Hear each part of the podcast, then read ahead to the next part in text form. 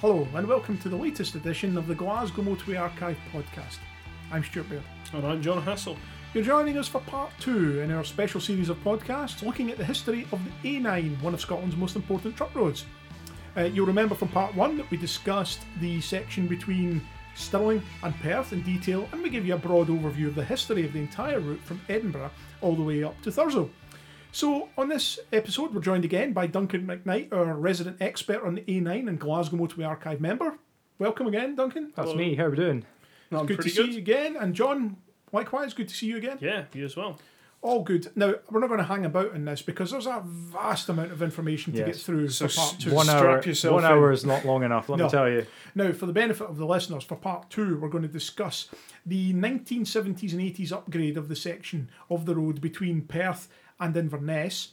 Mm-hmm. We're then going to talk about the duelling of that section, which is very much on the agenda at the moment. Yes. And we're then going to get a wee bit of an overview of the section between Inverness and Thurso, uh, particularly looking at like Keswick Bridge, Dornoch, Yeah. and Cromarty, because these Yeah. are very important sections. And we might even throw in a wee mention of the Berrydale Braes upgrade that opened just Yeah. I was very gonna recently say, as well. Fantastic. I've not driven it yet, but I'm Oh. sure you've been on it, Duncan. Always good fun. Yeah. All right. Okay. So last time then we finished with a wee discussion about Broxton Roundabout and, and what we think we, we should do there to improve that. Yes. So we're going to move north from there then.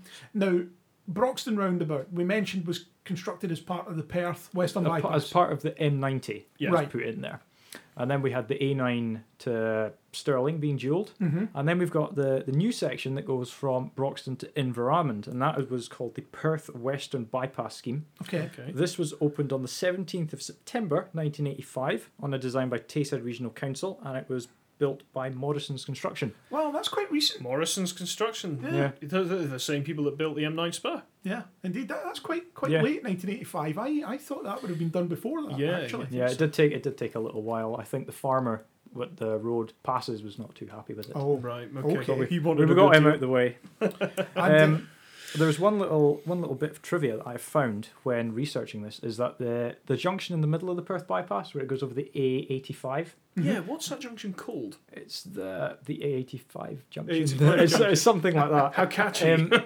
the thing I found about it is that the slip roads lead connecting to the A9 were not built as part of the A9. They were added in later due to lower traffic or l- less of a traffic demand. oh. So they were opened on the in April 1987.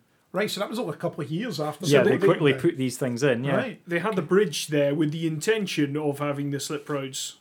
put I in. assume so. Yeah. Right. Okay. If you go past that area now, there is a lot of they have been moving stuff around for Yeah. the Perth Futures, Perth Tra- Perth- bypass, Perth the Transport Futures. Perth Transport Futures. Yeah. And a new junction was put in there recently for that. Is that right? They've stuck a big bit onto the junction. They've closed a couple of the slip roads and they've uh, added another sort of section of road going up to where their big scheme will Yeah. be. And so this this, is- is, the easy bit It's kind of a, it's almost a northern bypass of Perth, isn't it? Pretty much, This- yeah. This road, yeah. because Perth is now starting to grow Yeah. north now. Yeah, So and that's all funded by City Deal. Now, we're not going to go into that in any detail. That might be something we discuss when we do our next visit to the City Deal projects that are happening Yeah. Mm-hmm. across Scotland.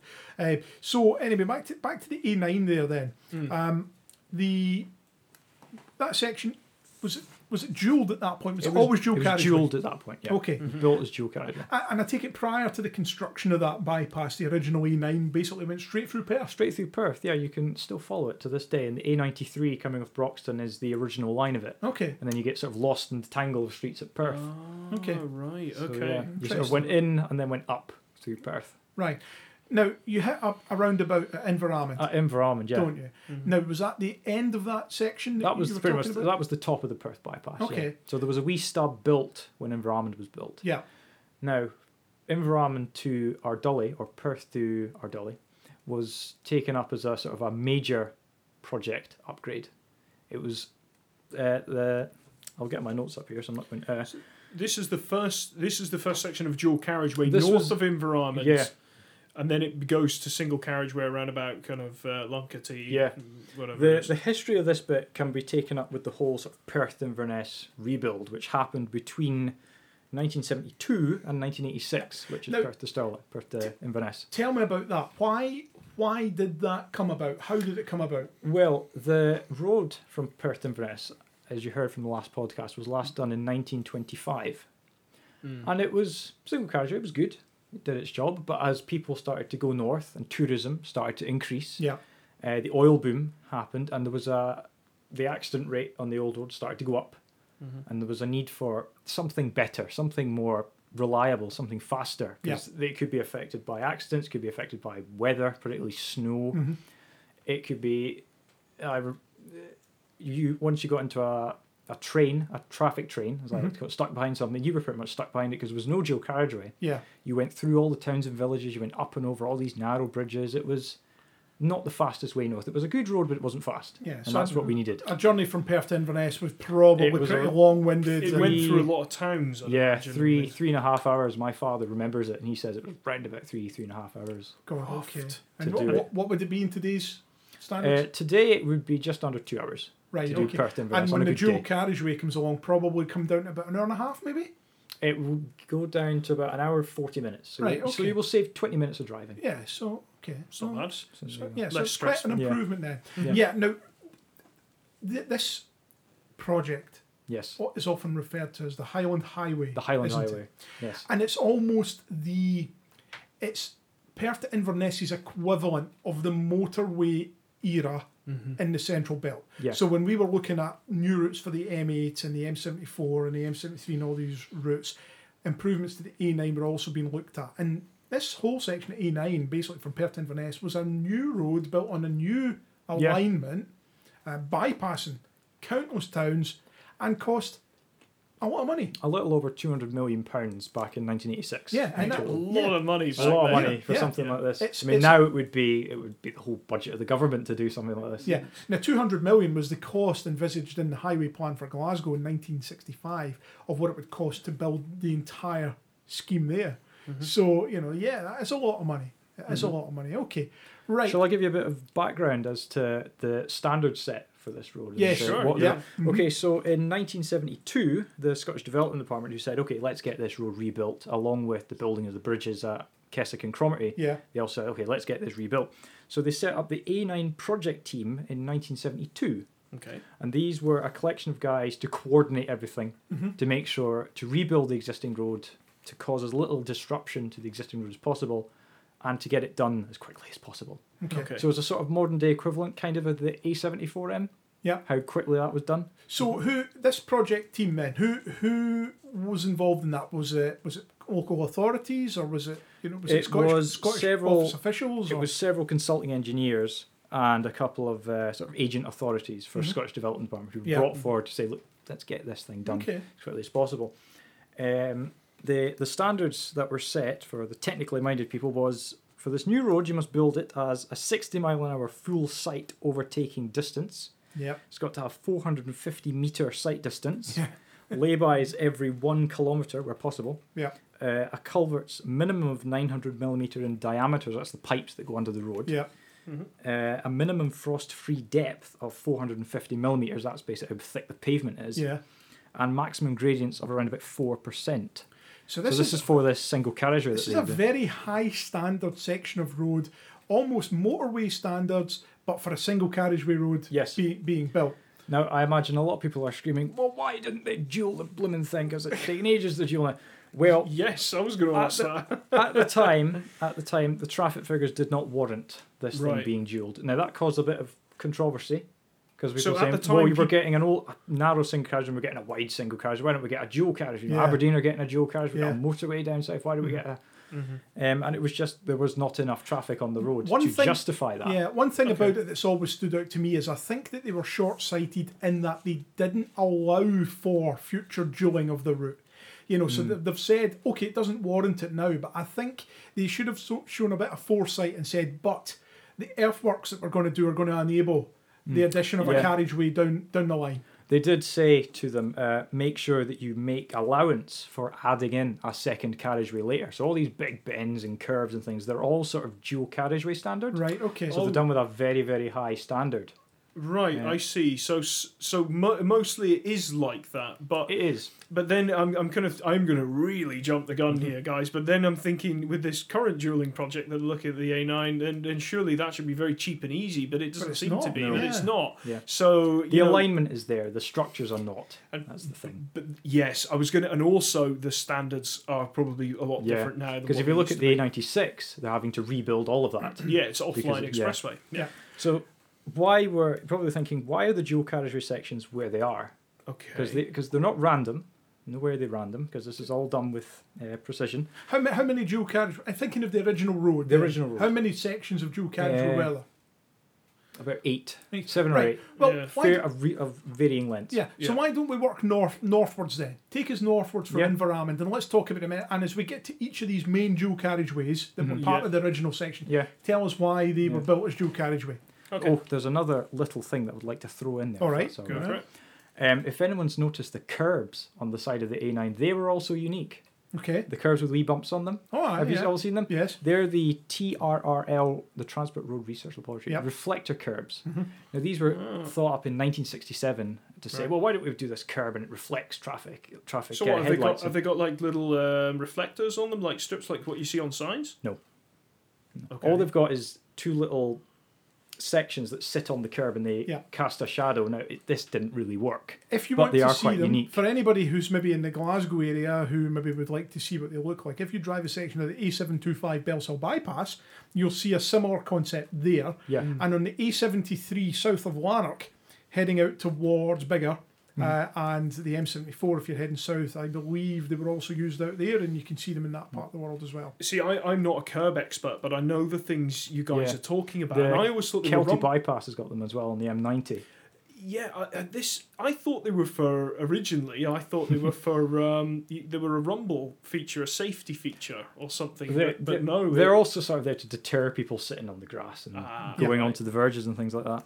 Well, we need a whole podcast on curbs, don't we? I know, Boys? I know. Yeah. yeah. okay. Interesting. Um, it was the project was taken forward very quickly. Yeah. Nobody really objected to it, but there was a worry of having this big road bypassing places. Would all the villages die out?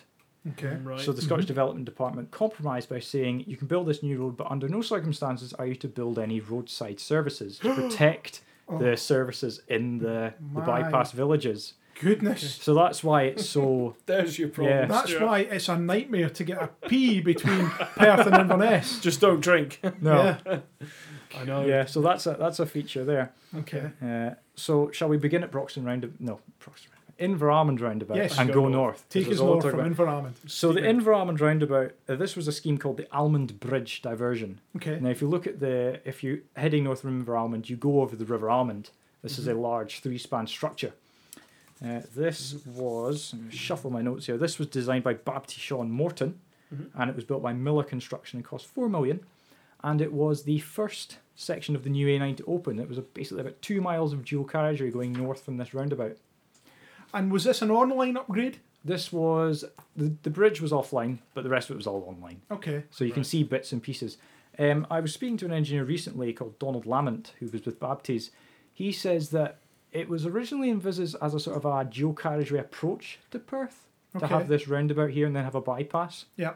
And then it, I, I assume it was absorbed later on into the, the A9 upgrade. Right. Uh, but but the wee, there was a wee bit of work done at this section to Mhm. determine the location of a Roman fort that is existing on the I think the side of the railway something Okay. like that because they weren't sure where it was so they did a bit of research and found that's where it was so I think it's on the I think it's on the OS maps Right. Okay. and this section which was the first section it began construction on the 19th of November 1973 and it opened on the 26th of June 1975 Okay. It's not too bad. So you've got this good, high quality dual carriageway approach. It seems like it's got a grade separated junction on it. Yeah. that's the that's the Loncady bypass you're looking at there Yeah. that was the next section Ah, right. So the next okay. section going north ran from uh, the there's a little sort of house Denmark field Broxy Kennels. If you look in the OS maps, you'll be able to see it just before the straight section, Okay. and it went to where they're currently building that uh, big new junction for the A9 dueling. That that was the Lunkety Oh. bypass. Right. Okay. Uh, this was again designed by Babtishawn Morton and built by Miller, so it was the same two guys who did it Okay. and it opened on the 7th of December 1977. Okay, so another couple of years later, Yeah. next section comes along. Okay. We've got a wee extract from a opening booklet I'd like to read out if that's Okay, all right. Yeah. Go for it. Uh, this is about the Lunkety bypass. It will connect the recently completed Almond Bridge scheme with the Lunkety to Burnham section, construction of which began in February 1976. Dual carriageway ex- ends some 1.5 kilometres from the south end to beyond a junction designed to serve Lunkety and Stanley, and that's the grade separated one, Right. north which the road continues as a single carriageway for the further 2.5 kilometres at the moment. Mhm. Uh, the route bypasses the village of Loncarty on the west side of the main Perth Inverness railway line and eliminates a hazardous bend under the railway viaduct. Ah. Okay. So that was that. Mm-hmm. Uh, Hmm. shout out also to uh, Ronnie Land, who designed this section of the bypass and was involved in the uh, the Dunkeld bypass. So I'm uh, finding all these Babty people who uh, remember all this. So it's good that they're Yes. sharing the information. Definitely. Yeah. Yeah. Mhm. So the section going north from there was Loncarty to Burnham, and was this was designed by Tayside Regional Council and built by R.J. MacLeod. Oh, and this okay. opened in May of 1976, and this is the Bankfoot by the bypass of Bankfoot, Mhm. basically. Okay.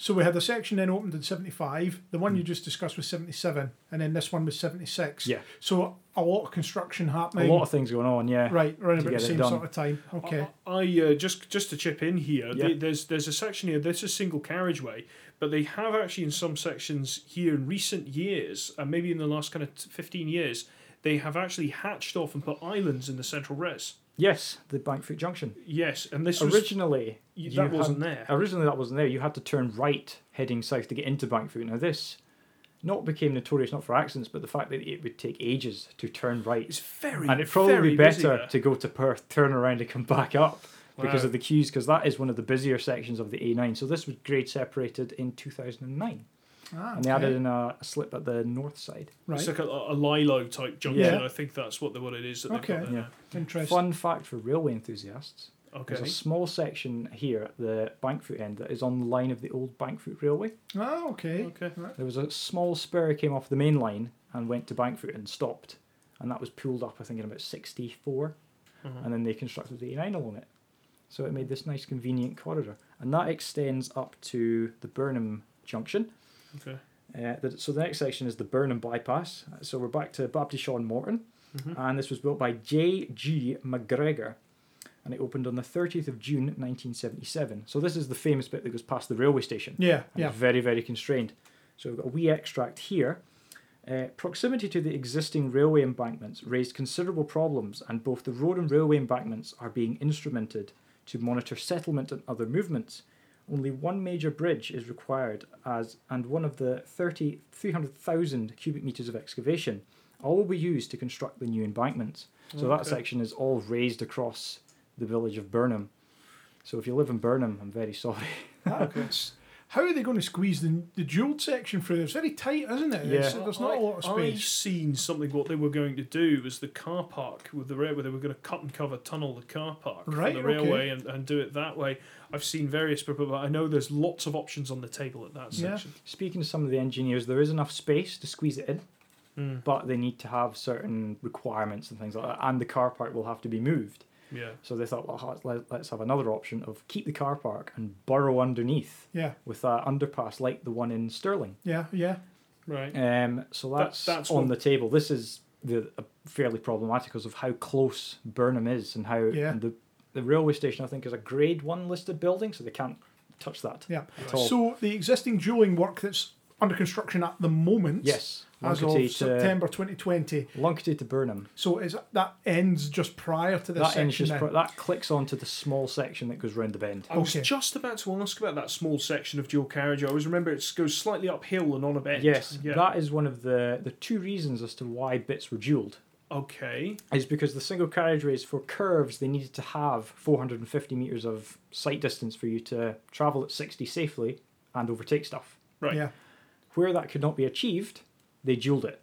See, uh, yeah, I- and that This is kind I of remember hearing that in the in the film about the A9. Yes. Yeah. some engineers who were involved in Glasgow felt that that was over the top Hmm. for the A9, yeah uh, Hmm. providing all those overtaking opportunities, even on curves. yeah uh, because they felt that hang on a minute, you, you don't want to be encouraging overtaking on curves anyway. So No. you save it for Small- the straights. sweeping, deceptive bends. Yeah. Very deceptive. Some of them are quite good. Some of them are a bit just not good enough for Yeah. overtaking. You know, Yeah, Hmm. yeah. hmm. as I- a, as drivers, we don't want to overtake on bends. No, we I want know- to overtake on no. straight bits. yeah, I know it was open to criticism at the time. Yeah. uh, and It's had- like a motorway line. I've always Yeah. found the road as a motorway line. Yeah, Yeah. it does. You know, you it know. does basically. It yeah. Mm-hmm. is, Uh, and you, especially if you're you're going down, you're trying to overtake on a bend that's going left. Mm-hmm. You know, that's, yeah, that that's- was one of the reasons that this tricky. flowing alignment theory Yeah. that the road is built with was sort of phased out Yeah. to the more straighter roads that we have Yeah, today. because flowing alignment is very much a motorway principle, motorway design principle. You know, but, It but does it's easy fit- to achieve when it you have. fits with the landscape quite well. yeah,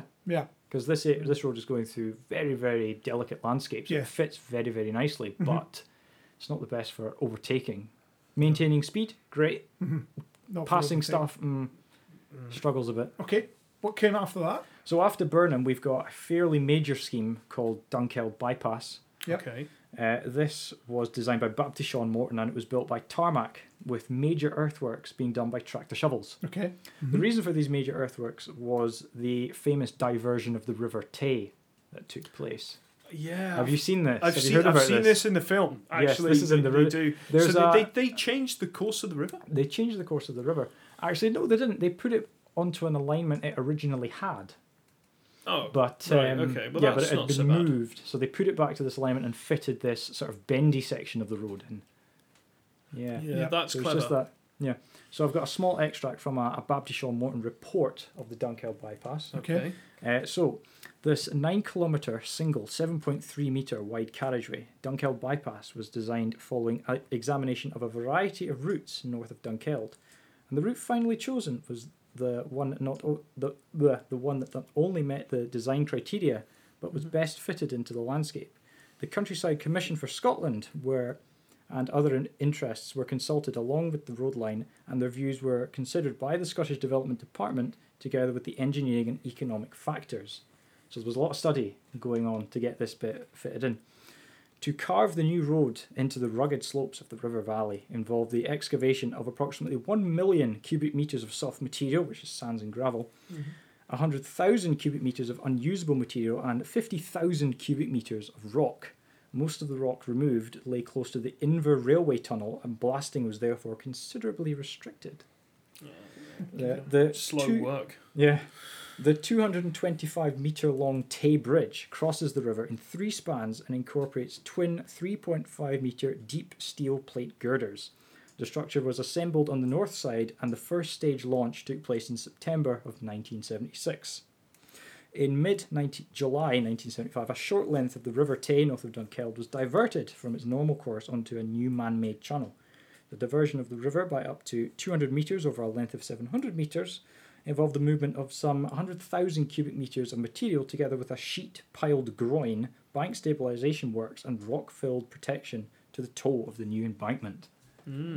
So there was a lot of earthworks, and That's- lots of moving of muck and things, Yeah, and yeah. dumper trucks and diggers, and it was all Now very that's exciting. real civil Yeah. engineering. If you right. watch, there is a, a video of the A9 uh, rebuild. If you Google A9 Highland Highway, Mm-hmm. there's a section in that that focuses on the river diversion and the is that on construction the of the Scottish tape. screen? Archive? Scottish Screen Archive. Yeah, it is Yeah. a fantastic thing. It's one of the best things on there, Okay. honestly. Oh, brilliant.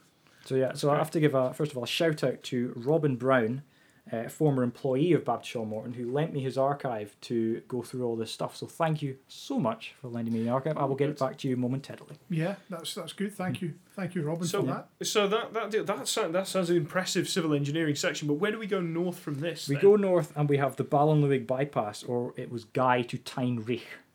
Oh, Given these, given these Okay. obscure names. These So- obscure names Yeah. that people wouldn't know. So Where that straight section is, where the road and the railway run next to each other, up to the Right. top of Ballinluig, that was basically that section. Uh, this opened in April of 1983 and it was designed by Tayside Regional Council and built by R.J. McLeod. And this includes the five span bridge over the A9, the railway line, and I think there's a, there's a water course in there, something like Yeah, that. yeah, I Mm-hmm. know that section. Yeah. Yeah, I've got a fact here. Uh, the concrete pour for the bridge deck was Britain's largest outside of the oil industry at 1,300 cubic metres, which was a new record over two days and two nights. Uh, thanks to Clive Bridges at Ballinluig Services for giving me that information. So thank you for the him. Mm-hmm. Okay, interesting. Yeah, Yeah. You're just looking at that, John, the slick roads. I, yeah, I am Yeah. at that juncture because um, we're at we're at the section where th- this is a place where I often stop, which is at Ballinuig. it's good. Yes. Um, and this this this scheme that you're talking about here does this include the whole dual carriageway? this Or- includes the dual carriageway. yeah. This this is a very long straight section of dual carriageway Yes. that goes up past here. Now this junction here wasn't always here. No, There was it was a crossing, wasn't it? it was a crossing. Right, uh, if you look okay. on Google now, you have a roundabout and two slip roads for the northbound road. They were not originally there. Mhm. So what you had, where r- roughly where the bus stop is, you had a right turn to get into Ballinluig. Uh, now people flying down this dual carriageway posed some difficulty in turning across the road, so it was grade separated in about 2007, 2008, Yeah. I think something. Yeah, something like that. Yeah, by squeezing in mid-2000s, these yeah. two slip roads. These are very impressive. They go over the railway and do a 180 They to do, get back. yeah. Yeah. No, Oh, that's that's fair. Okay, yeah, I remember there was a speed camera in There there. was a speed camera. And it My was- father got caught by that speed camera. oh, bad Mr. McKnight. you know, so, um, so that speed camera, and it was 50 mile an hour, and I, Yeah. I remember this. I do remember because I drove that road before that was that was upgraded, but it certainly makes things a lot easier and a lot safer getting in and Mm-hmm. Oh, out yeah. of the services. So Ballinuig is, is one of that's kind of like a truck stop in there, Yeah. and I know that as as like probably the best services on the A9. it's fantastic. and, and Yeah. a good section for overtaking if you've been stuck behind Held something up. for a, Yeah, yeah. absolutely. Pitlock. The I always call it the Pitlockery Straight. You know, Yeah. and, and, and it it's- is, yeah. I'm not it's- entirely sure why this was duelled because it is a straight. It's But not on a gradient. yeah. It's not on a bend. hmm Right. It's okay. probably something to do with the approach to Pitlochry and maybe joining traffic at the top of the dual carriage or something like that. Yeah. What's the road that comes in at that junction there? That's the Um, 924, I think. Right. Okay. Yeah. So that's that one. So the next section north of Banlug is the bypass of Pitlochry. Right. Now this was a difficult section, not for engineering but for environmental reasons, because Pitlochry is a, a sort of gem in the Highlands. Yeah, It is a yeah. beautiful nature area, and fitting this big new fast single carriageway into it was going to co- pose some difficulties. Mm. Right. Uh, so that's the the long section that goes round there. So this is the section from the, the, the dual carriageway heading north. Yes, Right. Okay. This required there was an engineering in here. This required the building of the Tummel and the Clooney bridges Mm, right. to cross the to cross the water there. Yeah, because the A9's actually quite far south and west away from Pitlochry because Yes. it had to go on the other side Yeah. of the river, isn't it? Yeah. Uh, so we've got an e- there was an engineering paper written about this about the planning, design, and construction of a road in an area of outstanding natural beauty. I think it is. Okay. and it was written by Roy Hodgson, who I think you might you The might have one and heard of, only Roy, Roy, Hodgson. yes. the one and only. I was Yeah. going to say Roy Hodgson. and yeah. C.R. Ford as well who wrote that. Chris Okay. Ford. Yes. Yeah, both former Scott Wilson Kirkpatrick guys who were closely involved in the design um, of the Glasgow motorway system. hmm Uh, so they've written this paper. So I'm going to read out what they've written about the proposals for the Tummel Bridge first. So that's the bridge at the top of the dual carriageway. The requirements for the Tummel Bridge were to span the River Tummel at a width of 90 metres, to provide a slip road to Pitlochry and a farm access on both the south side and the north side. Despite the controlled exercise by the hydro dam, flooding has been observed on the existing road and on the floodplains. It was therefore desirable to use a bridge span which would not significantly affect the flood level of the river. The bridge design chosen was no more expensive, caused less interruption of the river, and was considered more, to be more aesthetically pleasing. Okay, So Yeah. that's that one. The next one was a bit more difficult. right. Uh, that's the Clooney Bridge over Loch Fascali, Yeah. which was created by the Pitlochry Dam. Uh, Clooney Bridge required very special consideration. It was a place of particular beauty and a focus of the footpath system. It also posed considerable engineering problems. Unlike many underbridges, Clooney would be would in consequence be subject to close inspection from pedestrians. Three possible solutions emerged a span arrangement of 40, 70, 40 metres with concrete piers in the loch and haunched beams as for Tummel Bridge, a steel arch or a splay leg portal with the footings out of the water, given a deck span of 40, 70, 40, but an actual clear span of 90 metres at founding level. Uh, so that's what we have now is the bridge with the piers that sort of launch into the middle from the bank, kind of like if you're on the Hamilton bypass and you've got those farm bridges, you've got the, the beams that launch and hold it Yeah, up. So the it's kind of like that. Raked supports. Yes. Yeah. hmm Mm. That's them there. So this was uh, d- the bypass was designed by Jameson Mackay and Partners, and it was built by Balfour Beatty. Uh, this was opened in stages. So stage one was from Ballinluig to the the Clooney Bridge to the Pitlochry Junction, and it was opened by Lord Mansfield on the 19th of May 1981. And stage two, which went from the Cluny Bridge to the bottom of Killiecrankie, opened in September 1981. And this won the Saltire Award for Civil Engineering in 1981. And there's a plaque under the bridge there. Yeah, the Killiecrankie is a very interesting section Yes, and had its own challenges as well. 'cause- certainly.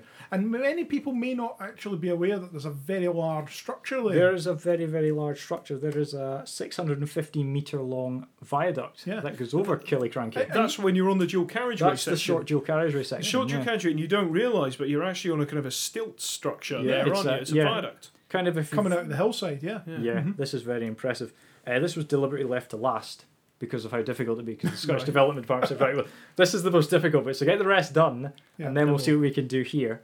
Mhm. Uh, they did think about maybe having a tunnel on the west side of Killiecrankie Pass, which Okay. is a steep-sided valley. Yeah, Did they? Yeah.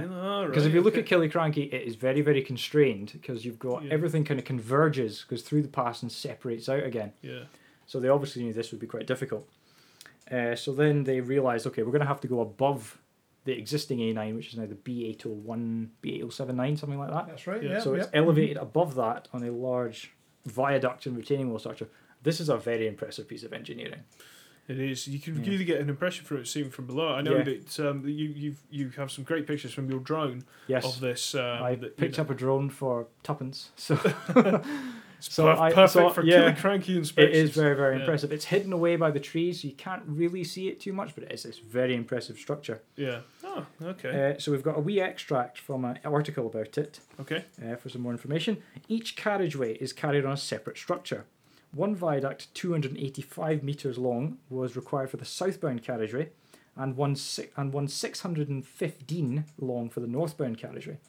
The viaducts consists of a series of 15 metre spans using inverted T pre-spre- pre-stressed beams with inset concrete infill and joined over the supports with a reinforced concrete lost crosshead to provide continuity under live load. So if you're into structures, you will know all about that more than I will. Music to Yes. Stuart's ears. He's bobbing away there. You know, it's just like being at work, isn't it? the the retaining walls are of mass concrete. Now the, this there's sort of three retaining walls. There's one above the whole thing. There's one that holds up the southbound carriageway after the viaduct, and there's one that holds up the whole thing at the bottom. Uh, the retaining walls of mass concrete. It, in order to reduce the bulk of the walls, it was decided to provide stability by anchoring the bases down to the to the rock by means of rock anchors and the post and the post stressed the stems. The front faces are battered at 12 in 1, and the uphill and downhill walls are clad with buff grey coloured concrete spill block, reconstructed stone to reduce the visual impact of the large areas of walls in this sensitive area. fantastic. Yeah. Mm-hmm. Yeah. So this was the last section to open between Perth and Inverness, and it was opened on the 19th of August 1986 by Michael Ankram, who Got- opened yeah. M74 Yeah, at Les indeed. Mahigal. yeah, Yeah. he was at the Scottish office. by If that you point, watch yeah. the video, he mentions that he opened the new AI. Yeah. That's going to go down to one of our greatest podcast moments. There, you're describing the, the technical makeup of this Of this fantastic viaduct, so structure. Yeah. There is a small lay-by next to the bottom of it, so if you're in the area, go and give it a look because Okay. it is very impressive. I, I think I'm going to have to at some point actually Needs- go up there and see it in the flesh. I've driven over it a few times, but I've you never don't get stopped. an appreciation of it when Been you're going- driving on it. no. Been overtaking stuff. That's why. Yeah. That- that's what. Yeah, you're more interested in, Yeah. in trying to get to the end and overtake that lorry before the end. you know? This this was designed. it's true. Oh, It's dear. true. I Anyway. hope PC It's- uh, Nick yeah. is not listening. Uh, this was designed by Sir Alexander Gibb and partners, and it was built by Tarmac Civil Engineering. Okay. Ah, okay. mm-hmm. So that's that. Uh, so north of the viaduct, the A9 bypasses Blairathle, crossing the Killiecrankie battlefield immediately north of the viaduct. So the long straight section Hmm. goes through the battlefield, which was is raising some controversy I now was just- with the dueling. We can we can segue quickly into talking about the dueling Yes. because I know there are some issues here, Yes. and they're doing their the A9 guys are doing their best to try and mitigate the impact Mm-hmm. of the road uh, going through a, a battlefield. But here's the thing: they built the original road there, Mm. so that the road's already there. So what what's an extra you know carriageway really going to be? I think it is the footprint that this new dual carriageway will take up. And I Right. think the impact at the time, before everything sort of grows back and shields it, I think will be. Right. Plus, So- there's a lot some- of some- archaeological work that still hasn't really been Well, done that's, yet. that's just what I was going to say. I mean, a lot of people take that as a as a good excuse to do the archaeological digs Yeah. that wouldn't be done otherwise, you Mm. know, because there isn't money or it's not high priority. Actually, putting the road near there or through there might give them an opportunity to We- do we- a proper We dig. had the same thing with the M74 when it was Yeah. widened Yeah. between um, Junction 6 and That's uh, right. Junction, Yeah. Yeah. Junction 4. you know, so You know, so there's things that could be discovered. Maybe this is a, a great thing. yeah. You know? All right, okay. Okay. Okay, so north of there we've got the bypass of. Oh dear, I've lost all my notes. Bear with me while I shuffle my Duncan, papers. I, I I'll get this shuffle the problem when papers. Stuart makes me talk about some road that he's asked me to research in half a week. And uh, there we Half are. a week. Don't listen to his excuses. He always gets minimum months' notice, people. Mm-hmm. Yeah, okay. All right. So the bypass of Blair Athol was opened in November 1983. This was again Alexander Gibb and it was built by Tarmac. Okay. Okay. So this joins in to the next section at the House of Brewer, just Oh, north of yes. there, a place called Calvin. I like House of Brew. Have you been to the House of Brewer, John? Um, I'm going to be honest. Buy some tweed no, jackets, I- I- cashmere. I, haven't. It's all. It's all Fifty very. pounds for a sandwich. I was going to say it's all very. country. It's like the tea bay of the It north. is, yeah. is how I think of it. But no, I do intend on, on going in Yeah. there over the weekend. So it is I'm a going real. It is a tourist trap. It is very busy a lot of the time when I'm there. Right. It does pick up quite a up. lot. Another. p- I mean, it's it's good for an emergency pee. You know, if Yes. you need to, if you need to go in there for that reason. There's but 202 laybys, John, as well on the A9. So Can well, I- that's the thing to chuck can in. I- All the laybys between Perth and Inverness, apart from new ones, are all numbered. That's one of my questions. Is Yes. Why why is that? r- Why have they got numbered laybys? Because I I, think haven't it's- seen any other road that numbers its Did, laybys. did they have telephones? No, Yes. they have a phone number Right. that you call. Okay. But uh, other than that, you're on your own. So I'd imagine it's for identification it's purposes. pretty much to If say you're I'm in on the distress A9. It's uh, ooh, there's a bend. I'm not too sure. and what it I'm is. in Yeah. Leyby 106. Aye. Right. Yes. Okay. So it's there. Uh, so we've then got the the challenging section, the highest section of trunk road in the UK, the Dromochter Pass. Oh yes. So Yeah. we Yes. all set for the Dromochter Pass. This was done in about three bits between Calvin, the House of Brewer, and Crubin Moor. Okay. That's what I consider the end of the Dromochter Pass. so this has got quite a few. s- This has got two sections of dual carriageway if you include Cruden Moor in it. Yes. Okay. The first section was uh, designed by Freeman Fox and Partners. So that's the people who done the Fourth Road Bridge Yep. and Erskine. yes. Now this the section that they designed went from Calvin up to where it becomes Highland Regional Council because this section is in Tayside in Perth and Kinross. So that was the longest section to be built at once, and it was 21 kilometres long. Uh, this featured very deep cuttings and excavations to get it up to where the dual carriageway is, Uh, and it also includes the split level dual carriageway, the Ah. racetrack. Which I know Mr. Hassel has a question about. Yes. That split section dual carriageway. Well, Duncan might Duncan might cover this, but but what? Why is it split Why is section? it split? I think it's due to the the fact that the land is falling down. Well, it's not falling down, Right. but it's on a slope down Okay. to the where the river is, and I think keeping them both together would have required either a big embankment for one Yes. or really deep excavation for the other. now, now that you say it like that, I am thinking of that. If I was building that, if, if you have it as two separate carriageways, you don't need to have it built out so much. Yeah. If you know what I mean, So the northbound carriageway follows the original road alignment, right? so it's pretty much on top of it, and southbound kind of follows the military road, kind of. Do you know, Duncan? uh, I, I mean, you use the road a lot. Um, Mm-hmm. I, I always found a thing with that where uh, I was driving down it, and because you can't even see the other carriageway at times, and you're overtaking things, you start to kind of second guess yourself. You go, "Am I am I still on the dual carriageway? Yeah. There's not going to be something that's going to emerge the other way. There's something quite unnerving about it. You know. yeah, I, I agree. found- I agree. Mm. Yeah. Yeah. Mm-hmm. You know. just a little, a little shout out here to uh, Richard Ward, who was site uh, manager with Freeman Fox. So hello to Richard. Okay. And uh, muck shifter John Atkinson, a Okay. very good guy who was involved in a lot of road schemes, and he has shifted muck from everywhere. So Okay. hello to John. How are you doing? Love it when you get a Yeah. Mm-hmm. contractor that tells you stuff. Yeah. So we've hit the uh, we've hit the boundary. Oh wait, there's a wee thing I want to chuck in. Okay. Uh, this uh, this opened in December of 1979. This one section, I think it opened in sort of bits because it's online and offline. Mm-hmm. Right. Um, it was let at 12 million, and it came in at 28 million. Oh God. Yeah, and this was considered a financial disaster by the Scottish Development Department. Yeah. I, I understandably so. So- Yeah. Where does this whole section run from again? So this is from the this south is of this is from Calvin, Calvin. Calvin, Calvin, Calvin. Yeah. the House of Brewer, The house just of Brown. north of the House of Brewer, up to where the summit is, just north of where the Right, so the that's a boundary is. single carriageway section at Dalwhinnie. Yes, just Yeah. just south of there, just a couple of miles. There was a wee section between there and Dalwhinnie.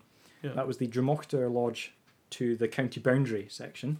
Right. And this was now designed by the Highland Regional Council and built by Shanks and McEwen. Yeah. and this opened in December of in September, sorry, of 1982. Okay. Uh, if you look out for the bigger laybys at the side of the road, there, they're what's left of the old road. Ah, okay. Uh, Oh right, so they Mm-hmm. utilise bits Yeah. of that. Interesting. Interesting. We shout out here to Ian Larkman, David Spence, Philip Shimon, and David Anderson, who were involved with the uh, Highland Regional Council bits. okay. Who I've all met are all fantastic guys who Yeah. have got a wealth of knowledge. Okay. So you need more than one cup of coffee to talk with them, but they are fantastic. So thank you to the information they've given me.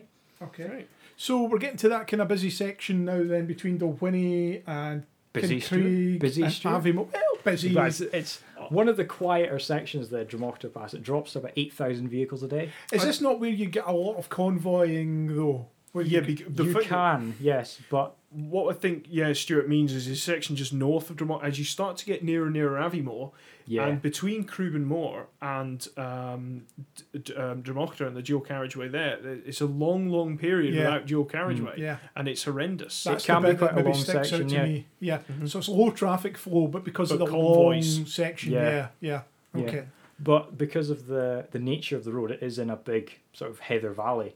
The sightlines are fantastic. They are way beyond 450 metres. I for was road going to say, taking. Duncan, uh, heading south, there's a section there before you get to the duels where you can. It's a very, very long. You can see for kilometres, and it's a Yes. single carriageway, and the bend goes off to the right. I pulled off a record overtake there, and I, I must have overtaken over a dozen vehicles at once. Once, I d- and, and honestly, it was because they were all in a convoy like that. Yeah. And you can, That- you yeah. can do it. So there we go. A wee, sh- a wee fact to chuck in here. Some Mm-hmm. of the surfacing on the Dalwhinnie bypass, we're going, going to talk about Dalwhinnie in a second, Okay. is the original surfacing. well, to And this it's, and day. it's been there since 1976. Oh well, it's still there. fantastic. Good, good old this was hot rolled a, asphalt. a- doing this is its a wee job. bit of sort of surfacing history. The A9 is sort of lean mix and it's uh, uh, was it dense bitumen macadam flexible Yeah. stuff. Yep. Uh-huh. So lean mix is concrete and a lot of that broke up and failed, so they had to replace that, or it's still there but it's horrendous. Okay. So a lot of the Interesting. Dalwhinnie stuff is uh, is still quite ori- is original. Okay. Right, that's I kind of see. impressive. So Dalwhinnie bypass, to quickly talk about that, was uh, designed by Highland Regional Council and it was built by Tractor Shovels. Okay. It Yeah. was opened on the 26th of June 1976. Okay. So that's Interesting. that very long section that goes past the distillery. Fairly nondescript section It's of a road, really. fairly yeah. straightforward. Yeah, Mhm. there is an aqueduct that it goes over. Okay. Um, Oh, wow. Okay. There's a farm that it goes past. Wow. I know. Okay. Not a farm. yeah. Surely, yeah. and there's okay. the section of dual carriageway at Cruden Moor. yeah. So, Duncan, can you just answer something for Cruden Moor dual carriageway? I remember for years was a very short section, Yes. but they, they did extend this in what was 2000 and 2011. 2011. That's 2011. it. It was that short It's because of overdoubled. the the sightline requirements. You know, the the curve. Yeah. Yeah. Because if you look up to where that dual carriageway is, there's this massive rock excavation that they had to do to get it round there. Yeah. So it was much easier to duel that. Was this the section that was originally going to be two plus one and was then changed That's to June King Craig? Craig. that Is was that way? slightly further. All north, right. yeah. Okay. Yeah. Uh, so that's uh, that's where Cruden Moor is. So the next section is a long section that goes from Cruden Moor to the top of King Yussi. And this was Alexander Gibbon Partners, and this was built by Fairclough Civil Okay. Mm-hmm. Engineering. Yeah. Oh, okay. Yeah. Yeah. Yeah. So this was opened on the 10th of December 1979, and Mm-hmm. this involved the seven span structure that goes over the River Spey, Okay. this very this nature area, the Spey, and it also goes past Ruthven Barracks, Okay. which is lit up at night and it looks very pretty. Okay. Interesting. Right. Yeah. Okay, we need to go up there at night then, Stuart. Mm-hmm. Yeah.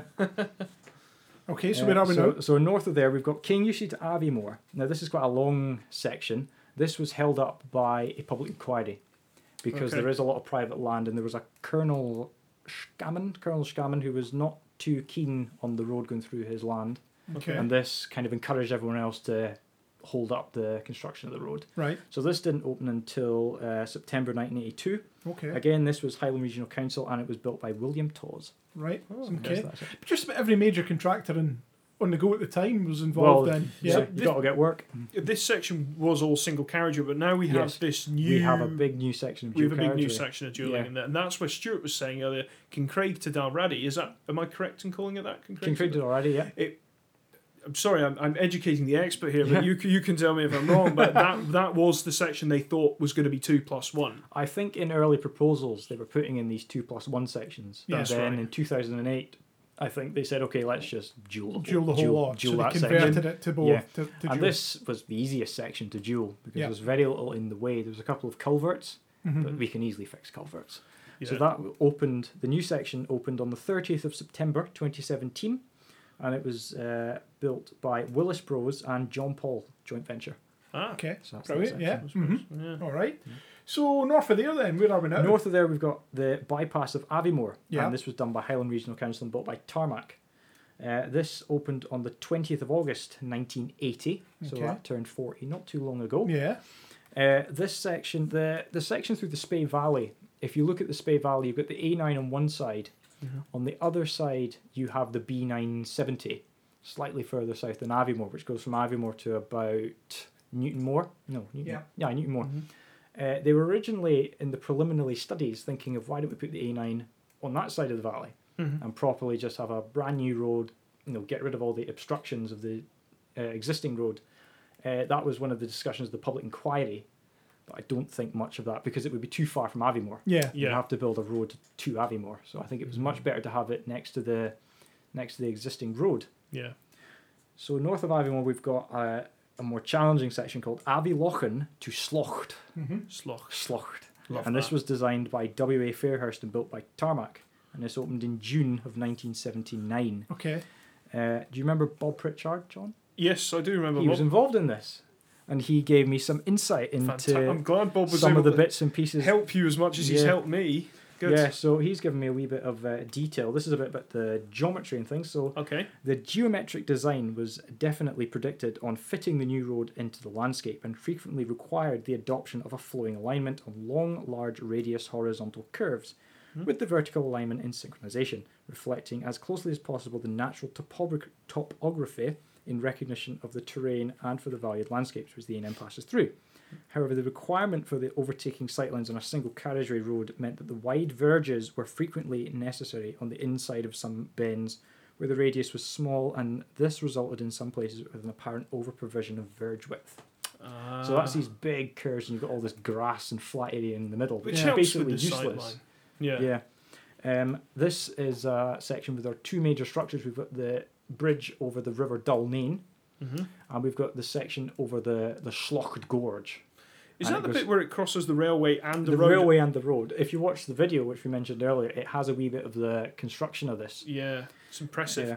We've got a wee bit more from uh, Bob. Uh, Okay. the very restricted locations available for intermediate supports of the Slocht Bridge largely dictated the adoption of three spans. The bridge deck comprises of four plate girders with a composite reinforced concrete deck. Because of the lack of space anywhere in the valley for any sizable cranage, the girders were erected by launching them in braced pairs of unequal length from the south and north abutments, with counterbalancing weights and other precautions for stability.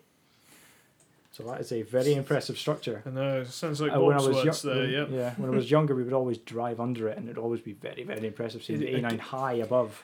I never got an appreciation for this, and I think it wasn't until someone like yourself, Duncan, was putting a lot of these things on Facebook and these pictures, and I thought, wow, wow, look at that. So no, Yeah. that's Yeah, it's that's a good. lot of hidden uh, gems, Hidden on, gems. on the Oh, end. I find this section very quiet on the A9. It is. It does soft flow section. fairly well. Going And- north, I think it does not too bad. Eh, Very, very quiet. Yeah. yeah. Okay, Uh, so that's the bit also that goes past the German helmet, the German soldier, the face in the rocks. You're Oh, looking yes, at. Have you I- heard of this? I've seen that. Yeah. No, I yeah. haven't. Have you said? Oh dear, John, you've not been No, paying no, no. attention. But the thing is, I do not use the A9 between Aviemore and Inverness because I turned off at Aviemore. I used to stay in Elgin. Oh, John, you're missing out. There's We're bridges missing- up north. There's all these exciting structures. This is the mysterious bit of the A9 Yeah. for me, so I've, I've got my ears pricked up here. Yeah. Okay. So the next section is from Schlocht to Dalmagary Farm, and this opened on the 17th of November 1976. Again, this was designed by W.A. Fairhurst, um, and it was and it was built this time by Watlings. Okay. The reason for this is there's a large viaduct in the middle Okay. called the the Tomaten Viaduct or the Mm. Findhorn Viaduct. Findhorn, I think, is the railway one. Yeah. I Yep. think Tomat- it's one of the either. Uh, this features a large five span viaduct. Uh, shout out to Ken Cantley, who was involved in the construction of the viaduct with Watlings, and he gave me a wee bit of insight into the design of it. So Is that weathering The- steel? that is a Yeah. Weathering steel bridge. John. Yeah. That Fantastic. was the second Weathering steel bridge to be built in Scotland. Stuart, where was the first Weathering steel bridge? you Um, got him on the hop. I love it. we were discussing this not too long ago. th- there are so many. There are Um, some, what was the first one? The first one. I used to think it was between Claylands and Hermiston. No, No, they- I'll give you it's E M80. Oh, Seabags. Castlecary. Seabags. Seabags Road. Castlecary Arches, just north of the Castlecary Yeah. Arches, a funny Yes. looking chunky thing, and that's a weathering steel bridge. It is, but it's different.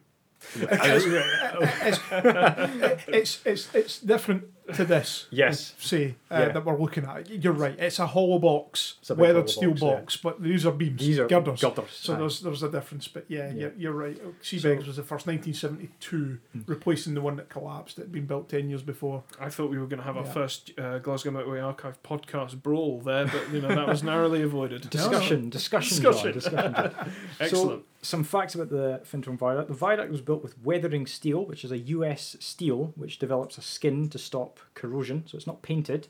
This it, is it just looks it rusted, just but looks it's meant rusty, to be. but it's could Yeah. develop a skin to protect itself. Yeah. basically. Right. Uh, it was one of the first viaducts to be built with weather-resistant steel. Uh, it is constructed with reinforced concrete piers sitting on piled foundations with reinforced crossheads supporting steel-plated girders 1.5 meters deep. Yeah. The deck is made up of eight steel-plated girders with reinforced concrete deck and connecting pins to join them up.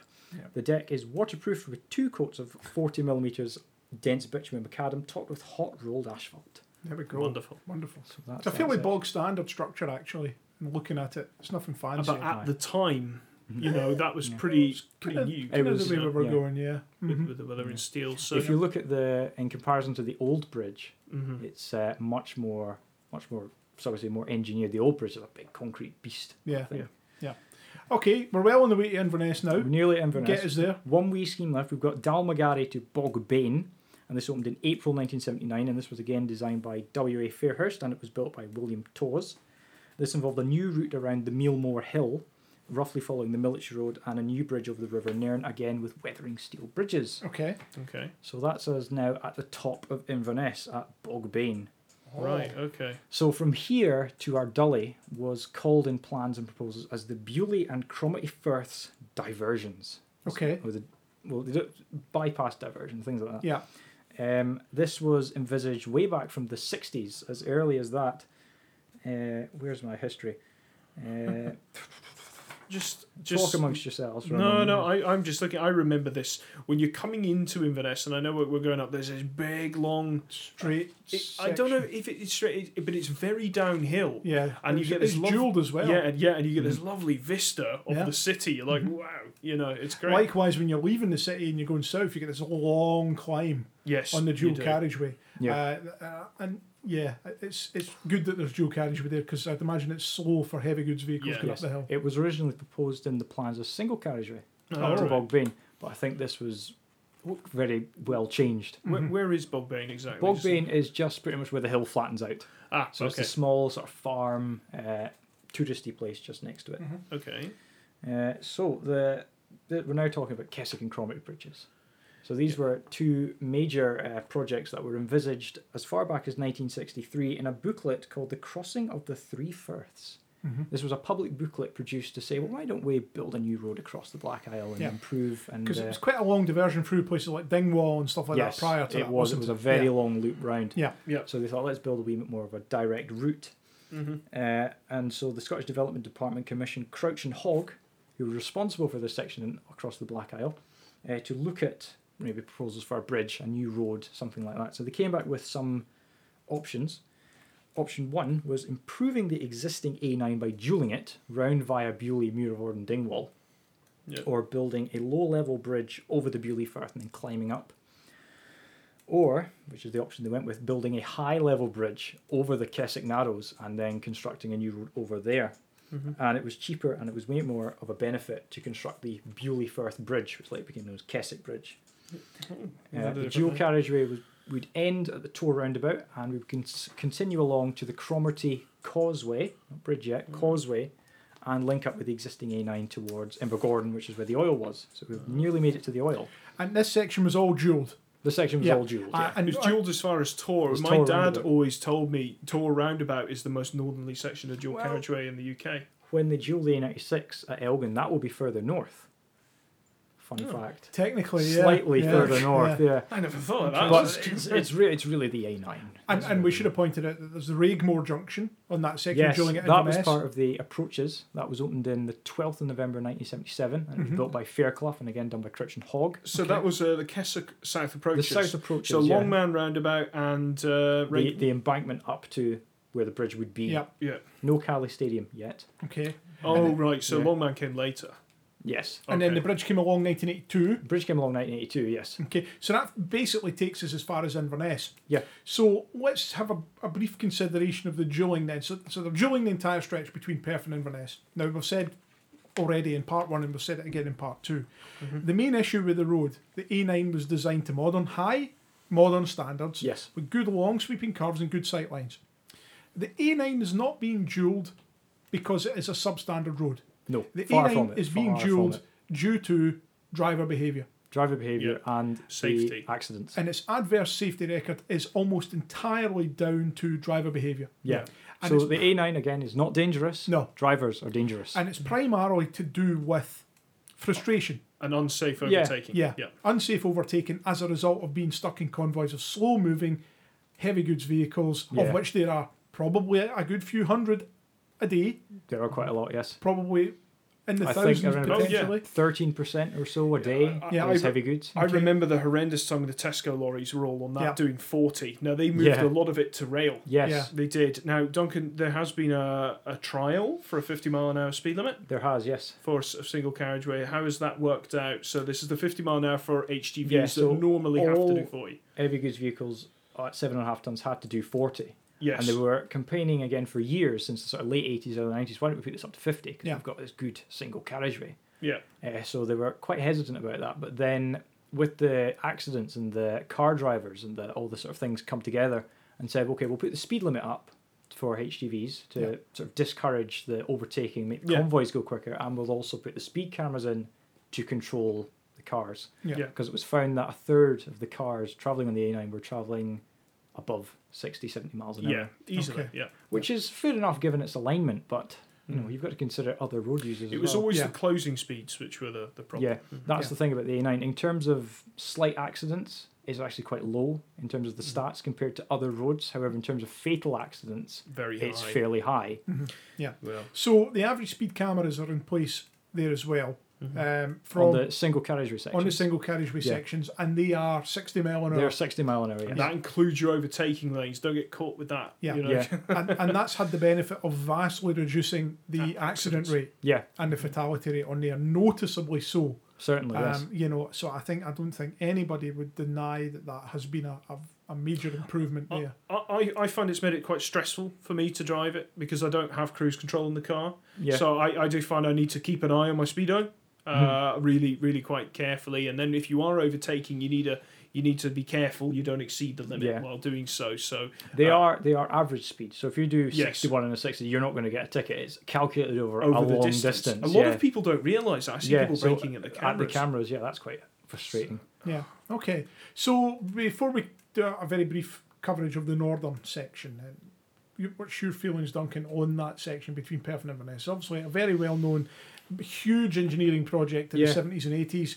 Very well regarded, vastly improved the road as a whole. You obviously have enjoyed very much looking into the Hmm. yes, history of it. certainly. So, what, what's your general feelings on it?